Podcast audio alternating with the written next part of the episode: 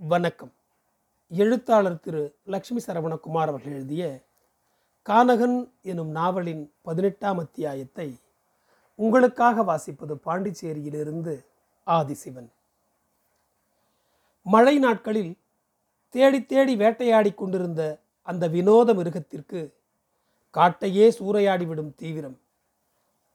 கண்ணில் படும் எல்லா உயிர்களையும் மிச்சம் வைக்காமல் கொன்றது. கொல்லப்பட்ட மிருகங்களின் எஞ்சிய உடல்கள் சுற்றுவட்டார மக்களின் அச்சத்தை ஒவ்வொரு நாளும் அதிகரித்தபடியே இருந்தன. மழைக்கு காடு புதிதாய் மலர்ந்து கிடக்க கஞ்சா காட்டுக்கு வேலைக்கு வருகிறவர்கள் கூட சுணக்கம் காட்டினார்கள். தங்கள் கால்நடைகளை வேட்டையாடுவது எந்த மிருகம் என தெரியாமலேயே எல்லோரும் ஆளுக்கொன்றாய் சொன்னார்கள். காட்டை ஒட்டி விவசாயம் செய்து கொண்டிருந்த கிராம மக்களுக்கு அறுப்பு காலம் வரை தங்களின் வயலை பாதுகாப்பது பெரும் சவாலாகியது.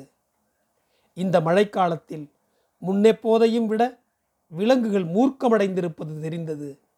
நெல் தினை வாழை என ஏராளமாய் விளைந்து தயாராயிருந்ததால் கூடிய விரைவில் எல்லோரும் அறுவடை செய்துவிட நினைத்தார்கள்.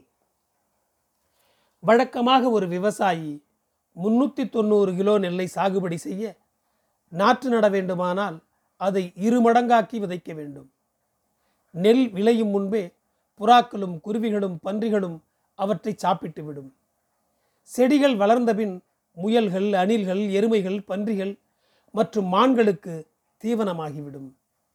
எல்லாவற்றிற்கும் மேலாக யானை கூட்டங்கள் செடிகளையும் மரங்களையும் மிதித்து நாசமாக்கிவிடும். இவை போக விவசாயிக்கு உருளை கிடங்கும் கீரைகளும் மட்டுமே உணவுக்கு மிஞ்சும். இந்த முறை தங்களின் பயிர்களை காத்துக்கொள்ள விவசாயிகள் ஏராளமான முறைகளை பயன்படுத்தி பார்க்க நினைத்தனர். மேல்நாயக்கன் பட்டியிலிருந்து பருத்திப்போடு வரையிலான காட்டில் யானைகள் அதிகம் என்பதால் மேல்நாயக்கன் பட்டிக்காரர்கள் காட்டிலிருந்து விளைச்சல் நிலங்களுக்கு வரும் வழியில் பெரும் பள்ளங்கள் தோண்டி பொறி அமைத்தார்கள். பள்ளங்களில் கத்திகளும் கூர்மையான கம்பிகளும் பொருத்தப்பட்டன.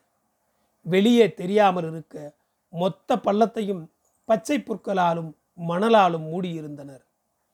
விலங்குகள் இம்மணல் மீது நடக்கும் பொழுது குழியினுள் விழுந்து கத்திகளால் தாக்கப்பட்டு உயிரிழக்கும். இன்னும் சில கிராமத்தில் பொறிகளை கயிறுகளால் துப்பாக்கியுடன் கட்டிவிட்டிருந்தார்கள். இவ்வளவு முன் தயாரிப்புகள் இருந்தும் கொடிய விலங்குகளிடமிருந்து அபாயம் நீங்கி இருக்கவில்லை மேல்நாயக்கன் பட்டியிலிருந்து குதிரைக்காரர்கள் எத்தனையோ வேலிகளை மாற்றி பார்த்தும் அடிக்கொரு தரம் அவர்களில் ஒருவர் விலங்குகளால் தாக்கப்படுவது நிற்கவில்லை. யானைகள் பெரும் எண்ணிக்கையில் மலையிலிருந்து இறங்கி வந்து கொண்டிருப்பது ஊர்க்காரர்களுக்கு தெரிந்தது. மழையில் பெரும் உருவங்கள் காட்டையே அதிரச் செய்தபடி சிந்திய ரத்தத்திற்கு பதில் தேடி அலைந்து கொண்டிருந்தன. பொறிகளில் துப்பாக்கிகளை பொருத்துவது ரொம்பவே ஆபத்தானது. கிராமவாசிகளுக்கு இப்போது இதை தவிர வேறு வழியில்லை. தங்கள் பயிர்களுக்கும் தம் குடும்பத்திற்கும் இப்படியான பாதுகாப்பு முறைகள் அவசியமாயிருந்தன. சமயங்களில் இப்பொறிகளை அறியாத புதியவர்கள் கடக்கும்போது அவர்கள் தங்கள் உடல் உறுப்புகளை இழந்தனர். விவசாயிகள் நிறைய பேரிடம் அனுமதி இல்லாத துப்பாக்கிகள் இருந்தன. அதிலும் இந்த முறை விலங்குகளை கொள்ள புதிய யுக்தி ஒன்று கையாளப்பட்டது. தானியங்கி துப்பாக்கி. தேர்ச்சி பெற்ற வேட்டைக்காரர்கள் நல்ல துப்பாக்கிகளை தேர்ந்தெடுத்து வெடிமருந்துகளால் நிரப்புவார்கள். ஒரு மெல்லிய கயிற்றின் மூலம் விசையையும் துப்பாக்கியையும் இணைத்து விலங்குகள் வழக்கமாக வரும் பாதையில் வைத்து விடுவார்கள். விலங்குகள் வரும் வழி அவற்றின் எடை அவற்றின் வேகம் மற்றும் நேரம் எல்லாவற்றையும் கருத்தில் கொண்டு இத்துப்பாக்கி பொறிகளை பொருத்தி விடுவார்கள். பின்பு விலங்குகளை இந்த திசையை நோக்கி துரத்துவார்கள். மிரண்டு ஓடும் விலங்குகள் இந்த கயிறுகளில் மோதியவுடன் துப்பாக்கியின் விசை இழுக்கப்பட்டு அது வெடிக்கும். விலங்குகள் தம்மையே சுட்டுக்கொள்ளும் பெரும்பாலும் துப்பாக்கிகளின் இலக்கு தவறுவதே இல்லை. ஒருவேளை இலக்கில் சிக்கும் மிருகங்கள் பன்றியைப் போல் சிறியதாய் இல்லாமல் மான்களாயிருந்தால் அவற்றின் கால்களாவது ஒடிந்துவிடும். ஒரு தவளை அக்கயிற்றில் குதித்து அமர்ந்தாலும் துப்பாக்கி வெடித்துவிடும். இப்படியாக தேவைகள் அந்த மனிதர்களை எல்லா விதங்களிலும் குரூரமானவர்களாக்கி அந்த மழைக்காலத்தின் அறிவிக்கப்படாத வேட்டையை எல்லோருமே நிகழ்த்தி கொண்டிருந்தார்கள். காட்டிலிருந்த அத்தனை மிருகங்களும் ரௌத்ரம் கொண்டிருந்த காலம் இது. கொல்லப்பட்ட யானைகளின் ஆன்மா ஒருபோதும் அடங்காத வெறி கொண்டிருந்தது. ஒவ்வொரு மிருகமும் தங்கள் வழிபாட்டிற்கென சில மூத்த மிருகங்களை வைத்திருக்கும். அதை கொல்வதை ஒரு நாளும் மன்னிப்பதில்லை. தங்கப்பன் கொன்ற யானைகள் அந்த கூட்டத்தின் வழிபாட்டு யானைகள். நமது குலசாமியை கொன்றால் என்ன கோபம் வருமோ அப்படியான கோபம் யானைகளுக்கு. யானைகள் ஒன்று சேர்ந்தால் மொத்த காட்டையும் துவம்சம் செய்ய ஒரு ராத்திரி போதும். மேற்கில் கேரள எல்லையிலிருந்து தினமும் யானைகள் இந்த காட்டுக்குள் இறங்குவதை ஃபாரஸ்ட்காரர்கள் அச்சத்துடன் பார்த்தனர்.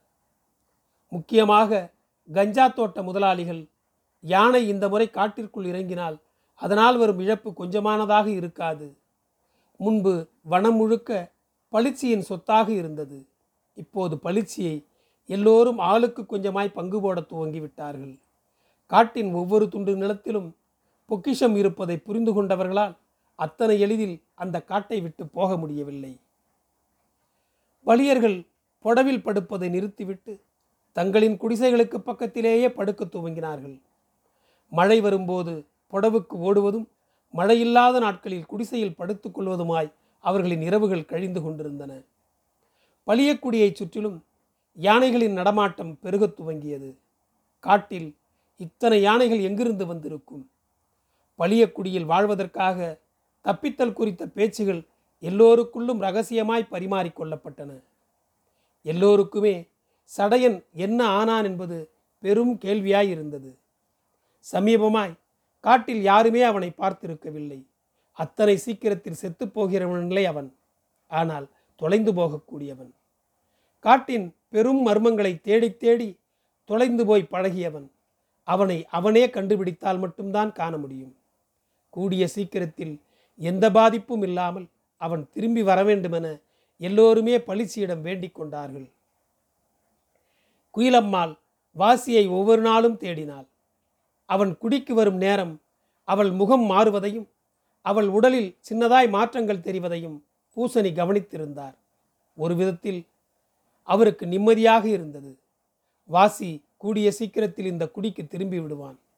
குயிலம்மாள் தனக்கும் வாசிக்குமான உறவின் நீட்சி தனக்கு மட்டுமே தெரிந்த ரகசியமென சிரமப்பட்டு அதை பாதுகாத்தாள். அவளை பொறுத்தவரை அதை தெரிந்து கொள்ளும் முதல் மனிதன் வாசியாகத்தான் இருக்க வேண்டும். ஆனால் தன் பெண்மையை முன்னெப்போதையும் விட அதிகமாய் நேசித்தாள். கஞ்சா காட்டுக்கு வேலைக்கு போவது வாசிக்கு பிடிக்காதென முன்பு ஒரு முறை கட்டையன் சொல்லியிருந்ததால் வேலைக்கு போவதையும் நிறுத்தியிருந்தாள். இந்த கட்டையன் ஏன் தன்னையே சுற்றி வருகிறானென பல சமயங்களில் தோன்றும். ஏதோ ஒன்றை தன்னிடம் அவன் சொல்ல வருவதை இவளும் உள்ளூர உணர்ந்திருந்தாள். பெரும்பாலான நேரங்கள் தன் குடிசையிலேயே அவள் இருப்பதை பார்த்த கட்டையன் தன் மீது அவளுக்கும் ஆசை வந்திருக்கிறதென சந்தோஷப்பட்டான். ஆனால் அவர்கள் இருவருமே தங்களின் அந்தரங்க விருப்பங்கள் குறித்து பேசிக்கொள்ளவில்லை. யானைகளின் நடமாட்டத்தால் குடியில் எல்லோரும் பயந்து போயிருக்கிறார்கள் என தெரிந்ததால் வாசி அடிக்கடி குடிக்கு வந்து போக துவங்கினான். அவனுக்காகவே பெரும்பாலான நேரங்களை குயிலம்மாள் கட்டையன் குடிசையில் கழித்தாள். வாசிக்கு அந்த கிழிந்த சேலை துணியின் மர்மம் இன்னும் விளங்கிக் கொள்ள முடியாத ஒன்றாகவே இருந்தது. குயிலம்மாள் கட்டையனுக்காகத்தான் அந்த குடிசையே கதி என கிடக்கிறாளென நினைத்து கொண்டு இவனும் சந்தோஷப்பட்டான். ஒரு நாள் மாலை நீண்ட நேரமாகியும் வாசி வந்திருக்கவில்லை. இவள் எழுந்து கொஞ்ச தூரம் நடந்து சென்று பார்ப்பதும் பின் புடவு பக்கமாய் போய் பார்ப்பதுமாய் இருப்பதை கட்டையன் கவனித்தபடியே இருந்தான். என்னதாச்சே? யாரை தேடிக்கிட்டு இருக்க? சடாரென ஒரு ஆண் கேட்கும்போது தான் எப்படி இன்னொரு ஆணுக்காக காத்திருக்கிறேன் என்பதை சொல்வது என்னும் வெட்கத்தில் அவள் அமைதியாக இருந்தாள். இல்லை பாட்டா எங்கே போனார்? இன்னும் வரலையேன்னு பார்த்தேன். நேத்தே உங்ககிட்ட சொன்னாரே நாளைக்கு கொடுவிலார்பட்டி போகிறேன் பொழுசாயத்தான் வருவேன்னு. மறந்துட்டியா? அவசரமாக குயிலம்மா நினைவுக்கு வந்தவளைப் போல் ஆமாம் ஆமாம் பாட்டா சொல்லுச்சுல்ல மறந்துட்டேன் மறந்துட்டேன் என வேகமாக அங்கிருந்து நகர்ந்து செல்ல நினைத்தவள் வாசி இன்னும் வந்து சேரவில்லை என்கிற கவலையில் குறைந்தபட்சம் கட்டையனிடம் கேட்டால் தகவல் தெரியுமே என வழியே இல்லாமல் திரும்பி வந்தாள். வாசி மச்சான் ஏன் இன்னும் வரல? பொழுது சாய எப்படியும் வந்துடுமே எங்கே போயிருக்குன்னு உனக்கு ஏதாச்சும் தெரியுமா? கட்டையனுக்கு நிஜம் புரிந்தது. உடல் பற்றி எறிந்த வனமாய் அவள் முன் சிதறிப்போனான் அத்தனை நாட்களும் தான் நம்பிக்கொண்டிருந்த ஒன்று ஒரு நொடியில் சிதைந்து போனதை நினைத்து கலங்கியவன் தன்னை மீறி கசிந்த கண்ணீரை காட்டிக்கொள்ளாமல் அவசரமாக மறைத்துக்கொண்டு வலிய ஒரு சிரிப்பை கொண்டு வந்தான். ஓ அப்ப நீ வாசி அண்ணனை தேடிக்கிட்டு இருக்க? ம் பாட்டா கூட தான் அண்ணனும் போயிருக்க. வர்றதுக்கு இருட்டிடும் நீ குடிசைக்கு போ. அது வந்துச்சுன்னா நான் வந்து சொல்கிறேன் மறைமுகமாக உண்மையை அவன் புரிந்து கொண்டு விட்டான் என்கிற வெட்கம் அவளுக்குள். அவன் சொன்ன விதம் இவளை வாசியின் பொண்டாட்டியாக அவன் ஏற்றுக்கொண்டான் என்பது போல் இருந்தது. யாரோ ஒருவன் தன்னை வாசியின் பொண்டாட்டியாய் நினைத்துக் கொள்வதே இத்தனை சந்தோஷமாய் இருக்கிறதே. அவளுக்கு கால்கள் தரையில் இல்லை. மிதப்பது போல் இருந்தாள். சந்தோஷமாக குடிசையை நோக்கி ஓடினாள். இன்னொரு முறை அவளை எப்படி எதிர்கொள்வதென்பது புரியாமல் தனது அத்தனை விருப்பங்களும் நொறுங்கி போனவனாய் கட்டையன் குடிசையிலிருந்து வேகமாக புடவுக்கு ஓடினான். தனக்கேயான தன் விருப்பங்களையெல்லாம் புடவின் உள்பக்கமாய் சித்திரங்களாய் தீட்டி வைத்திருந்தவன் புடவு இருட்டில் உட்கார்ந்து அதையே பார்த்து கொண்டிருந்தான். அவனுக்கு யார் மீதும் வருத்தம் இல்லை ஆனால் தான் பலமிழந்து போனதாய் நினைத்தான்.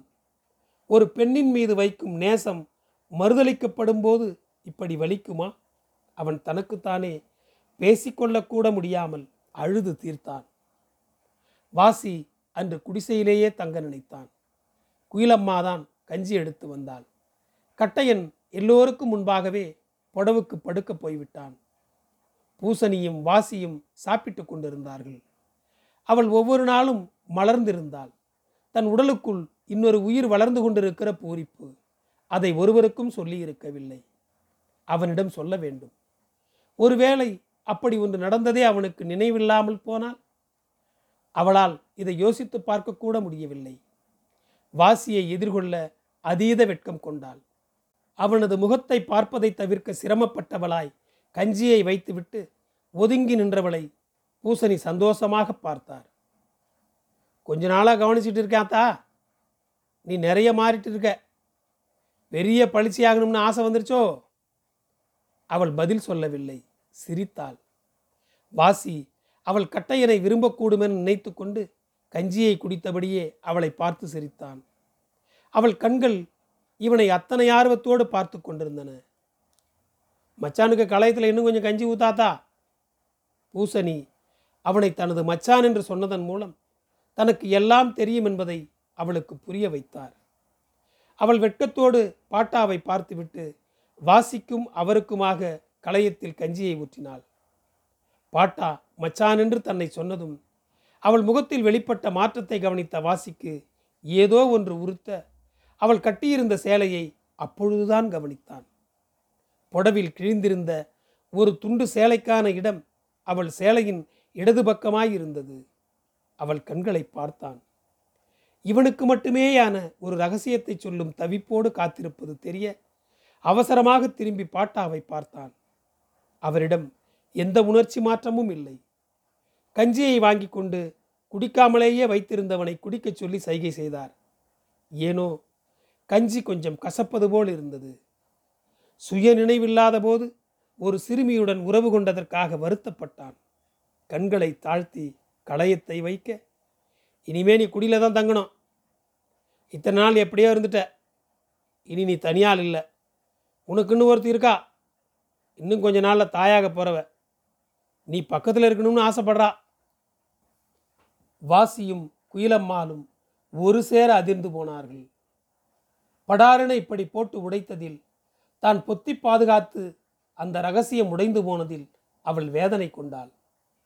வாசிக்கு இது மொத்தமும் பூசணி திட்டமிட்டே செய்தது என்பது புரிய அவரின் மீது வெறுப்பு கொண்டான்.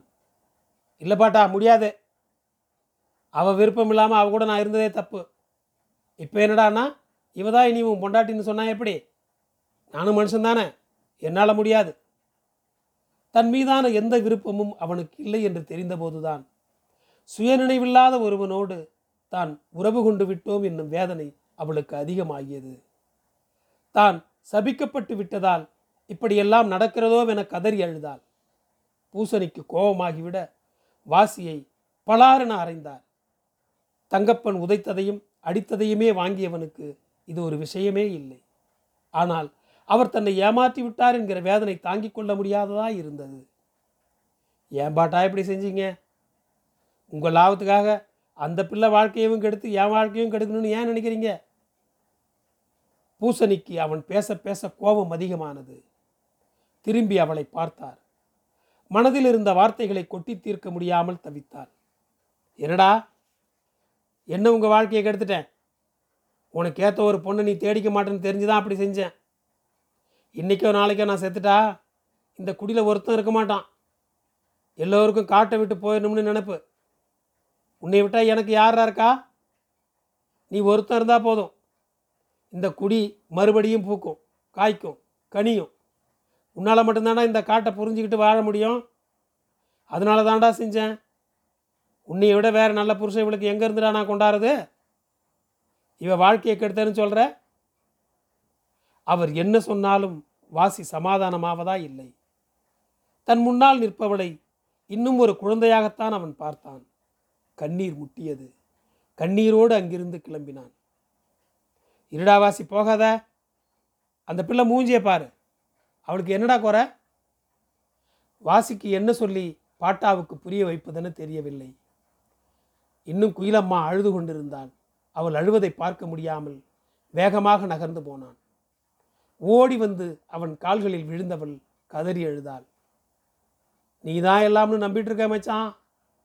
என்னை விட்டுட்டு போயிடாதே பாட்டா நல்லதுக்கு செஞ்சாரா கெட்டதுக்கு செஞ்சாரான்னு கூட இத்தனை நாள் நான் யோசிக்கல. உன்னைய பிடிச்சிருக்கு மச்சான். இங்கேயே என் கூடையே இருந்துரு. போகாத மச்சான். மச்சான் போகாத மச்சான். அவள் முடிந்த மட்டும் வலுவாக அவனை பிடித்து கொண்டாள். எத்தனை பரிசுத்தமானவள். தான் அவளுக்கு சரியானவன் தானா என ஒரு நிமிடம் யோசித்தவன். கொஞ்சம் கொஞ்சமாய் தான் அவளுக்கானவன் தானோ என நம்பத் துவங்கினான். எப்படி இவளால் இத்தனை விருப்பங்களை சொல்லாமலேயே பாதுகாத்து வைத்திருக்க முடிந்தது? பணியின் நனைந்த காட்டுப்பூவென அவள் முகம் கண்ணீரில் நனைந்திருந்தது. அவன் கையை எடுத்து தன் வயிற்றில் வைத்தாள். இந்த வயிற்றில் உன் வித்து வளருது. இந்த காட்டோட வாரிசு. நீ எப்படி இந்த காட்டையும் நம்ம குடியையும் பாதுகாக்கணும்னு நினைக்கிறியோ அப்படி நானும் இருப்பேன். என் வயிற்றில் இருக்க பிள்ளையும் நினைக்கும். எனக்கு இந்த ஒரு புள்ள பத்தாது மச்சான். இன்னும் நிறைய புள்ள பெற்றுக்கணும் எனக்கு வேறு யாரும் வேணாம். எதுவும் வேணாம். நீ வேணும் மச்சான். வாசி அவசரமாக கையை எடுத்தான். இன்னும் அவள் உடலின் சூடு கையில் பறையோடி இருந்தது. அவளுக்கு என்ன சமாதானம் சொன்னாலும் அவள் கேட்கப் போவதில்லை. மனசு முழுக்க ஆசையோடு வந்து நான் உன் பிள்ளைய பெத்து போட போகிறேன் மச்சான்னு சொல்லணுன்னு தான் பொத்தி பொத்தி என்னை நானே பாதுகாத்துக்கிட்டேன். உன்னோட இருந்ததுக்கு அப்புறம் தான் மச்சான் என் மேலேயே எனக்கு ஆசை வந்துச்சு. இந்த குடியில் எல்லாரும் முக்கியம்னு நீ நினைக்கிற மாதிரி நீ முக்கியம்னு பாட்டாவும் நினச்சிருக்கு. கோவப்படாமல் பேசு. பூசணியின் மௌனமும் இவளின் வார்த்தைகளும் கண்ணீரும் அவனை கொஞ்சம் கொஞ்சமாய் கரைத்தன. எல்லாவற்றிற்கும் மேலாய் தான் கூடிய சீக்கிரத்தில் ஒரு குழந்தைக்கு அப்பாவாக போகிறவன் என்கிற உணர்வு இனம் புரியாத ஒரு பூரிப்பை கொண்டு வந்தது. எதுவுமே பேசாமல் புடவை நோக்கி நடந்து போனான். அந்த இரவை என்ன முயன்றும் அவனால் நினைவுக்கு கொண்டு வர முடியவில்லை. அவளோடு தான் எப்படியெல்லாம் இருந்தோம் என்பதன் எந்த சுவடுகளும் நினைவுக்கு வராமலேயே அவளை பிடித்து போக துவங்கி இருந்தது பாறையில் ஏற்கனவே சிலர் உறங்கிக் கொண்டிருந்தார்கள். வாசி கவனமாய் பார்த்தான். கட்டையன் பாறை சுவரை ஒட்டி உடலை குறுக்கி படுத்திருந்தான். வாசிக்கு நினைக்கும்போது குற்ற உணர்ச்சியாயிருந்தது. ஏதோ ஒரு விதத்தில் அவன் விருப்பங்களை தட்டி பறித்து விட்டோமோ என நினைக்கையில் வெட்கமாயிருந்தது. அவன் தலையை தொட்டு தடவி கொடுத்தவன் சற்று தள்ளி வந்து படுத்தான். மழை பெய்யும் போது மட்டுமே எழும் பிரத்யோகமான காட்டின் வாசனை புடவை சுற்றி எங்கும் நிறைந்திருந்ததை உள்ளிழுத்தவன். இதே பாறையில்தான் அவளோடு கூடினோம் என்பதை நினைத்தபோது உடல் சிலிர்த்தது. கண்களை மூடிக்கொண்டான். எவ்வளவு முயன்றும் உறங்க முடியவில்லை. இருள் எந்த அசைவும் இல்லாமல் அப்படியே நிற்க விடிய இன்னும் எவ்வளவு நேரமாகுமோ என காத்திருந்தான். அவளை ரொம்பவே வேதனை கொள்ள வைத்து விட்டோம் என கலக்கம். அவளை போய் பார்க்க வேண்டும் போல் இருந்தது. இந்த ஜாமத்தில் ஏன் இப்படியெல்லாம் தோன்ற வேண்டும்? உறங்கவும் முடியாமல் போகவும் முடியாமல் மனம் அடித்து கொண்டது. எழுந்து குடியை பார்த்தான். உறக்கத்தின் நிசப்தத்தில் ஆழ்ந்து போயிருந்த குடிசைகளின் மேல் எங்கும் மழை பெய்வதற்கான நீர்த்திவளைகளின் வளையம். பாறையிலிருந்து இறங்கி குடிக்கு வேகமாக நடந்தவனை இருளில் மூழ்கியிருந்த பளிச்சி மரம் வெட்கத்தோடு பார்த்து கண்மூடிக்கொண்டது குயிலம்மாள் குடிசைக்கு வெளியில் வேம்புடன் உறங்கிக் கொண்டிருந்தாள். எழுப்புவதா வேண்டாமாவென யோசித்தவன் துணி விலகி கிடக்கும் அவளின் வயிற்றை பார்த்ததும் தன் பிள்ளை விளையாடிக் கொண்டிருக்கும் அதை ஆசையோடு தொட்டு பார்த்தான். திடீரென ஊர்ந்த குறுகுறுப்பில் அவசரமாய் கண்விழித்து கொண்டவள் கண்களை கசக்கி வாசியை பார்த்தாள். அவ்வளவு உறக்கத்திலும் ஒரு நொடியில் அவள் முகத்தில் வெட்கம் வந்து ஒட்டி கொண்டது. அவனாலும் அவள் முகத்தை பார்க்க முடியவில்லை. அவள் வயிற்றிலிருந்து கையை எடுத்துக்கொள்ளாமல் இன்னும் ஆசையோடு தடவி பார்த்தான். அவள் அவனோடு சாய்ந்து கொண்டாள். அவன் தன்னை அப்படியே விட்டுவிட்டு போய்விடுவானோ என தவித்து கொண்டிருந்த போதே அவளை தூக்கி கொண்டான். லேசான வாழைத் தண்டை போல் அத்தனை மிருதுவாய் இருந்தாள். அவர்கள் இருவரும் குடிசைக்குள் போனதை பளிச்சி மரத்தோடு சேர்ந்து புடவிலிருந்து கட்டையனும் பார்த்து கொண்டிருந்தான். நன்றி. தொடரும். என் குரல் உங்களை பின்தொடர ஃபாலோ பட்டனை அழுத்துங்கள். உங்களுக்கு மீண்டும் நன்றி.